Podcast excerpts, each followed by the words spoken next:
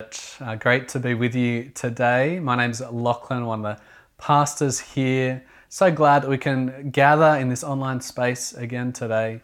How you how you doing after a full week of lockdown? Uh, you, st- you staying connected with God? Yeah, He is your ever-present help through a difficult time like this. We've got the great privilege to come and hear His word today, and understand what God has to say guidance through a time like this. I'm so excited to get uh, plugged into John chapter 18 and see some marvelous things about Jesus in there. So, how about I pray that God would guide us as we hear His word? Let's pray together. Gracious Father, thank you for the scriptures, for their commands, their promises, their direction and light. Uh, in your word today, may we learn of Christ. May we grasp hold of His truth follow in his steps. Amen. Well, if you want to keep your Bible open at John 18, we'll be working through the narrative there. Uh, there's a ton of questions after the service as well, so text through any questions that you've got on the screen. One of the things that struck me is we've navigated this time of coronavirus and, and COVID 19. It's a time when our leaders have come into particular focus. Uh, national leaders. We've been hearing news. Jacinda, Scott Morrison, Donald Trump, China's leader Xi Jinping. Uh, it's a time when the focus comes onto these leaders because leadership is needed. Uh, and leadership is very hard. And so these national leaders are getting lots of focus, some compliments, some praise, a lot of criticism as well. All of these leaders are playing catch up. They're reacting to they can make about what the future holds. It makes me think wouldn't it be wonderful to have a leader who knew exactly what was going to happen? A leader you could trust without a shadow of a doubt. A leader who's truly in well, that's what we find in John 18. In this chapter, we meet Jesus as he goes up against three different authorities. All three think that they're in control, but with the insight of the eyewitnesses, we get to see that Jesus is in complete control. And so here's the main point for today one simple sentence that you can write down and take away with you Jesus is the true King of the world, but he's not like the Jesus is the true King of the world, but he is not like the world's kings. We're going to trace the leadership of Jesus, his calm control, through three different scenes. So jump in with me at scene one the garden, or Jesus versus the soldiers. As we come into John 18, Jesus has just finished talking and, praying over dinner with his close friends, helping them adjust to the reality to leave them. Know, he heads out with them to a garden. It's a place they've often gone before. Uh, Judas, he was one of those close friends, but he'd left dinner early. He'd gone to betray Jesus, to tell the authorities where they could find and so here in verse 3, Judas, the betrayer, he turns up with a whole company of Roman soldiers, at least 200 soldiers, and a commander with them. So you've got on one side, picture the scene, this decent sized military. On the other side, you've got Jesus and 11 young, timid, scared, attired men. It looks a bit one sided. The soldiers must have been feeling pretty relaxed and confident. Have a look at verse 4. Then Jesus, knowing everything that was about to happen to him, went out and said to them, Who are you looking for? Jesus had not been taken by surprise, exactly what was coming. So he takes the lead. He doesn't wait for them to come to him. He goes out to them. He's the first one to speak. They answer him, Oh, we're looking for Jesus the Nazarene. He replies, That's me. And when he says that, have a look at verse 6. They step back, they fall to the ground. These 200 tough Roman soldiers, one Jewish man, all the soldiers before him. What? This wasn't their plan. They thought they were in the position of power, of control. But no, this man, Jesus, is in control. See, when Jesus says, That's me, he actually reveals to be God the eternal creator of the universe. He says, I am. Now, on the one hand, that does simply mean, well, that's me. I'm the one you're looking for. At the same time, I is the name of God, revealed to Moses back in Exodus. The God who is life, the God who exists in and of himself, not dependent on any other, the God who is unchanging, the, the great God, the Almighty I am. Jesus of Nazareth is no mere man. He's not being buffeted to and fro by the military powers of the earth. He's God Himself in the flesh, working out His and purposes. That's why these hardened soldiers fall before Him. They've turned up to arrest God. So Jesus takes the lead again in verse 7. Who are you after? He's like, Come on, guys, back up on your feet. Let's get on with this.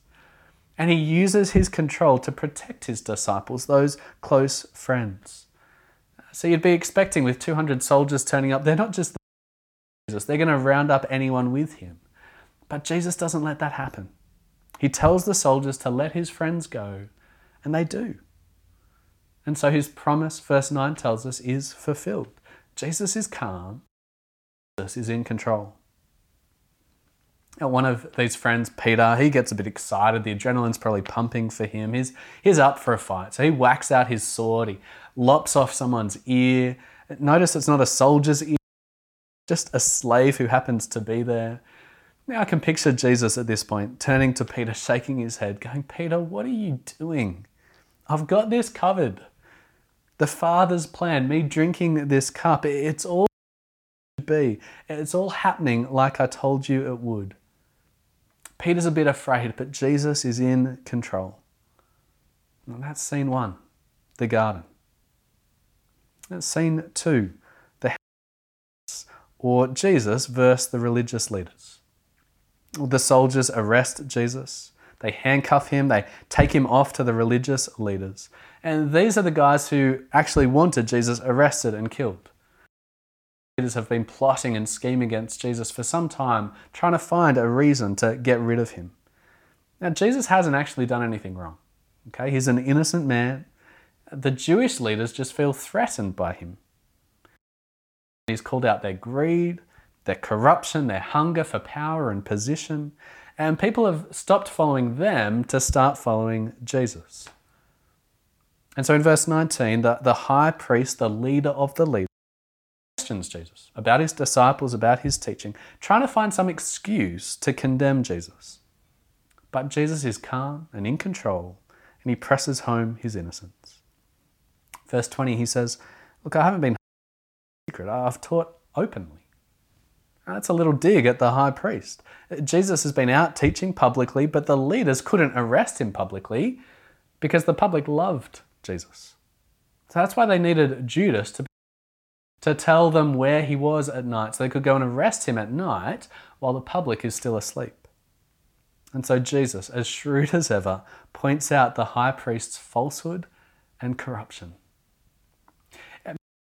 Times when you realize that someone, you're playing a game with someone and you realize that they've been letting you win. Now, I know for many of you that won't bother you at all, but I'm highly competitive. I think I, I always want to win and I think I always should be. Uh, and so when I found out that when I find out that someone's been letting me win, and my dad used to do that with table tennis as a kid, oh, it frustrates me. It infuriates me because I thought I was in control within. I was winning and controlling the game, and then I realized that no, my opponent's been in control the whole time, and he's just been playing me. I think that's what Jesus is doing to the high priest here. The high priest is looking to condemn thinks is in control, but Jesus flips it on him. And Jesus condemns the high priest. One of the officials standing there, he resorts to violence, intimidation. He slaps Jesus across the face. So again, Jesus declares his innocence. He flips it back on the official in verse 23.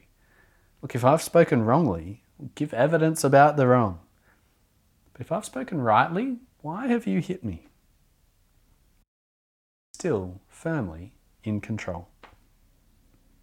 And then we get to scene three the governor's headquarters, or Jesus versus Pilate. At the levels of leadership you might have noticed have been scaling up through the it was the soldiers, then the head religious leaders, and now we're at the Roman regional ruler. Our Pilate, this governor, is one or perhaps two steps down from Caesar, the Roman emperor, high position of leadership.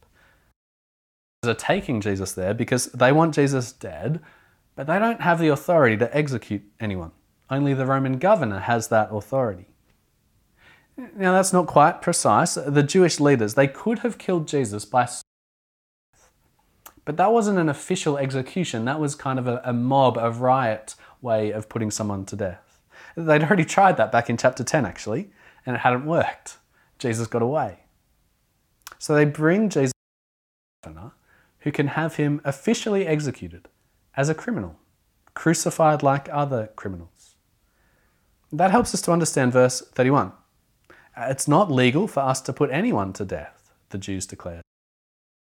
They said this so that Jesus' words might be fulfilled, indicating what kind of death he was going to die. Do you see how in control Jesus is? He'd spoken ahead of time about the way he was going to be lifted up, raised up from the earth, like happens in crucifixion, the Roman way of executing someone. You can find that back in John 12, verse 32 to 33. See, the Jewish leaders thought they were taking Jesus to Pilate, but Jesus has been in control the whole time. You getting the picture? The Jewish leaders aren't in control, the Romans aren't in control. Jesus, the great I am, the divine creator, out his plan. He is in control. Now Pilate interrogates Jesus, verse 33 Are you the king of the Jews? But still, Jesus isn't the one on trial here. Pilate flips it back on him. Is that what you think? Or is that what others have told you? Pilate tries to distance himself and turn it back on Jesus. I'm not a Jew, he says. It's the Jews who have brought you here. What have you done? But Jesus isn't going to let Pilate be in control here, not going to let Pilate dictate the conversation. Look at verse 36. My kingdom is not of this world. If my kingdom were of this world, my servants would fight, be handed over to the Jews.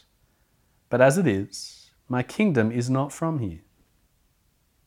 Jesus makes it clear to Pilate that he presents no political threat. Uh, Jesus is not a king in of the world if Pilate is worried about an uprising, then he shouldn't be from Jesus. Jesus is not looking to overthrow the Roman Empire. And yet at the same time, Jesus is saying that he is indeed a king. He is the Messiah, the Christ, the God's king who would bring God's reign to the earth. He rules over a kingdom that, verse 36, is not from here. His kingdom is the heavenly kingdom, the, the reign of God from heaven, all the earth. Jesus is God in the flesh, the creator and ruler of all. Jesus is the true king of the world. So Jesus isn't in competition with the Roman Empire. He, he delegates authority to it. Jesus, God, is the one who brings kings into power and out of power, raising up nations and bringing them down. In chapter 19, verse 11, Jesus will say to Pilate, Your authority has come to you from above. You're in this position of holding a trial over me, deciding whether you'll put me to death or not, because I've let you have that authority. Oh. Now, Pilate concludes that Jesus is innocent, that he doesn't deserve to die. He announces to the Jews in verse 38 I find no grounds for charging Jesus. Jesus. Why? Ultimately, it's because Jesus is in control and he is resolutely working his way towards his death. He presented himself to be arrested and now he's come to follow their course to his execution. That's the ultimate reason that Pilate doesn't let Jesus go. But John shows us a second reason. Look at the start of verse 38. What is truth? Jesus has just told Pilate that he came to the world to testify to the truth. Uh, he invites Pilate to be someone who is of the truth, who listens to Jesus' voice. But Pilate blows him off with this reply What? I don't think Pilate's becoming postmodern all of a sudden here. He's not asking the deep philosophical question about epistemology and an objective basis for truth. Now, I take it Pilate's asking the political question Does truth matter in a world of politics? If the truth threatens his power, then a leader like Pilate will cover up the truth. Or if a lie will enhance and strengthen his power, then a leader like Pilate will lie. Now we're so familiar with this notion today, aren't we? How commonly are we hearing about fake news or government cover ups? I wonder if you saw the article through the week about Vladimir Putin releasing lions through Moscow to enforce the lockdown and keep people in their homes. Hilarious article. Fake news. Did not happen at all. But it's hilarious and it's kind of believable. You could imagine Putin doing that, like it's his kind of thing to do.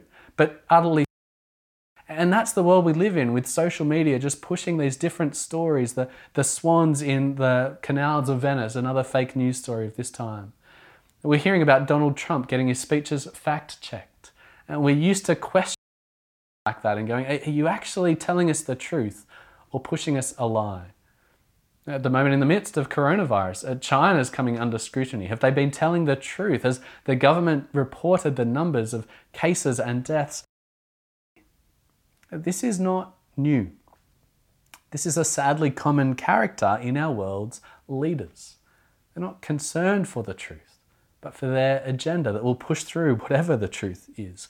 Even our running roughshod over the truth to push forward her agenda of decriminalizing abortion. The old saying goes the first casualty of war is truth. And I think that's true not just in war, but in general.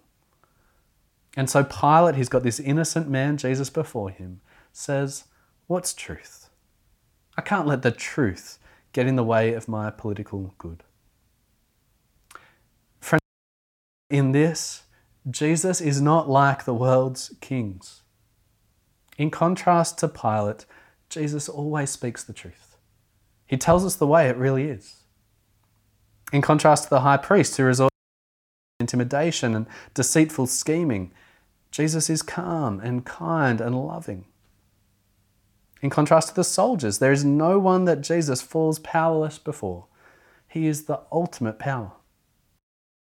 And in contrast to Judas, who betrayed an innocent man for his own financial gain, Jesus does not look for his own gain, but for the good and gain of his people, even at his own great cost He is the true king of the world, but he is not like the world's kings. That's what we see so clearly as John tells us of Jesus' arrest and trial here in chapter 18. From start to finish, great I am, is in calm control. Let me give you three implications of that truth for today. Number one, Jesus is still in control. He is still the King we're living through a very, very uncertain time. While the world's leaders scramble to respond, Jesus is not scrambling. He is calm. He is in control.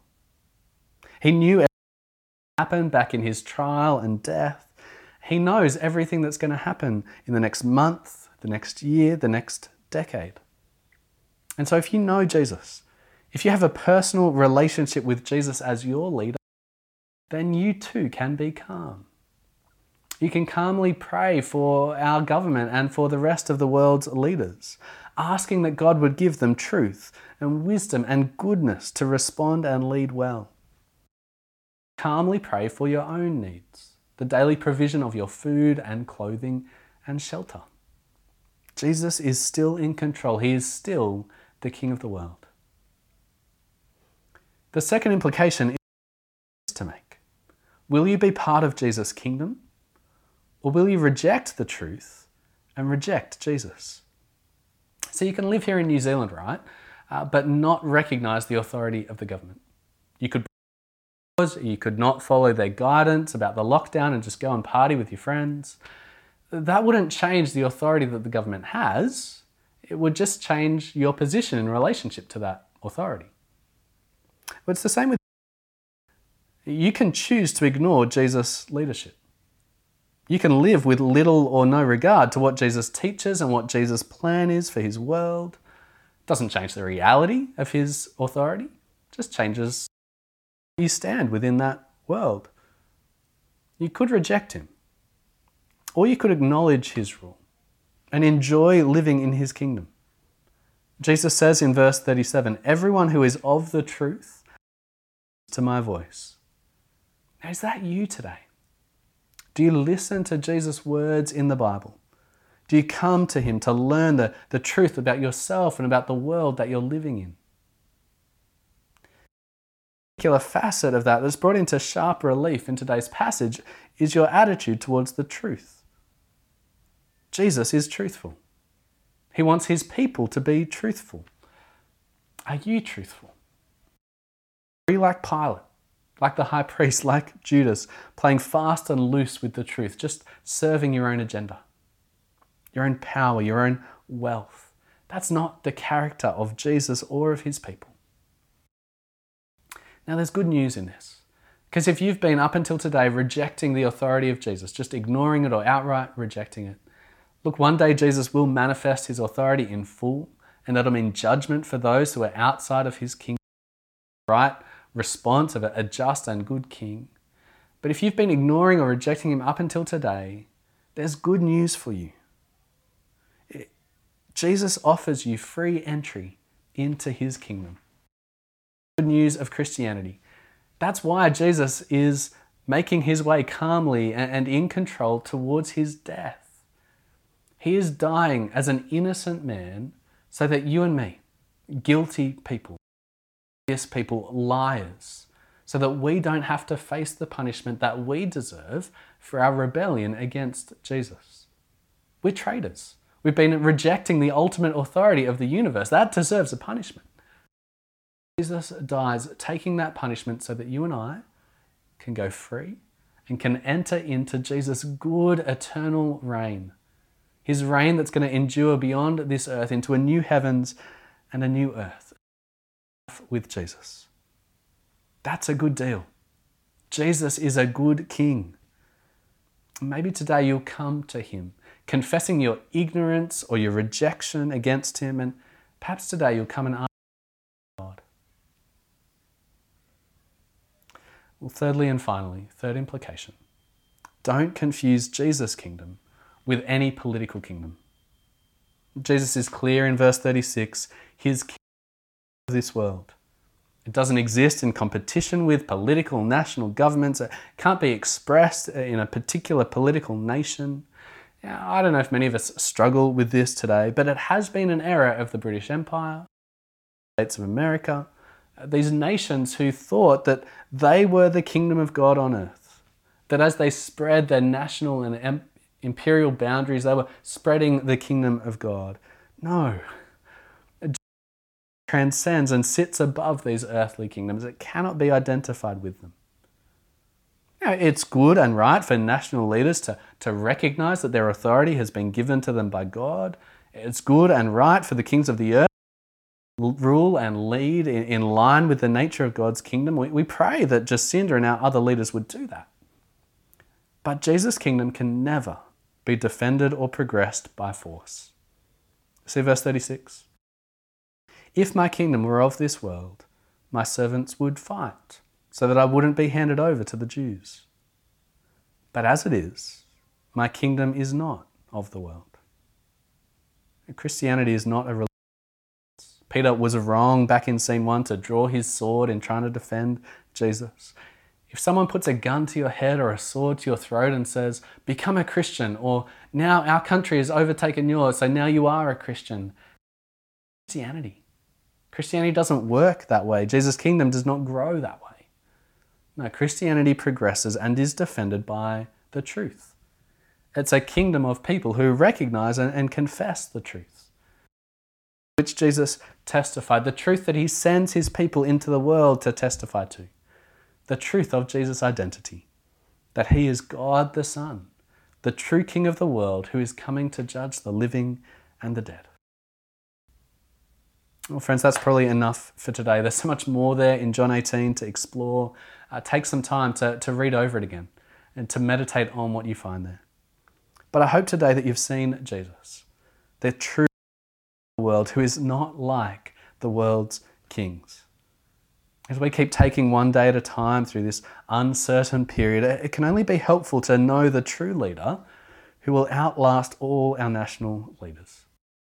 As Christians, we belong to a kingdom that cannot be shaken. Let me pray. Lord Jesus, we come to you today uh, thankful that you are our King, that you are good and gracious and truthful, that you rule in complete control over our uncertain world. Help us to trust you. When we don't know the future, help us to trust that you do and that you're working out a good. Help us to stay calm. We pray for Jacinda and our other national leaders.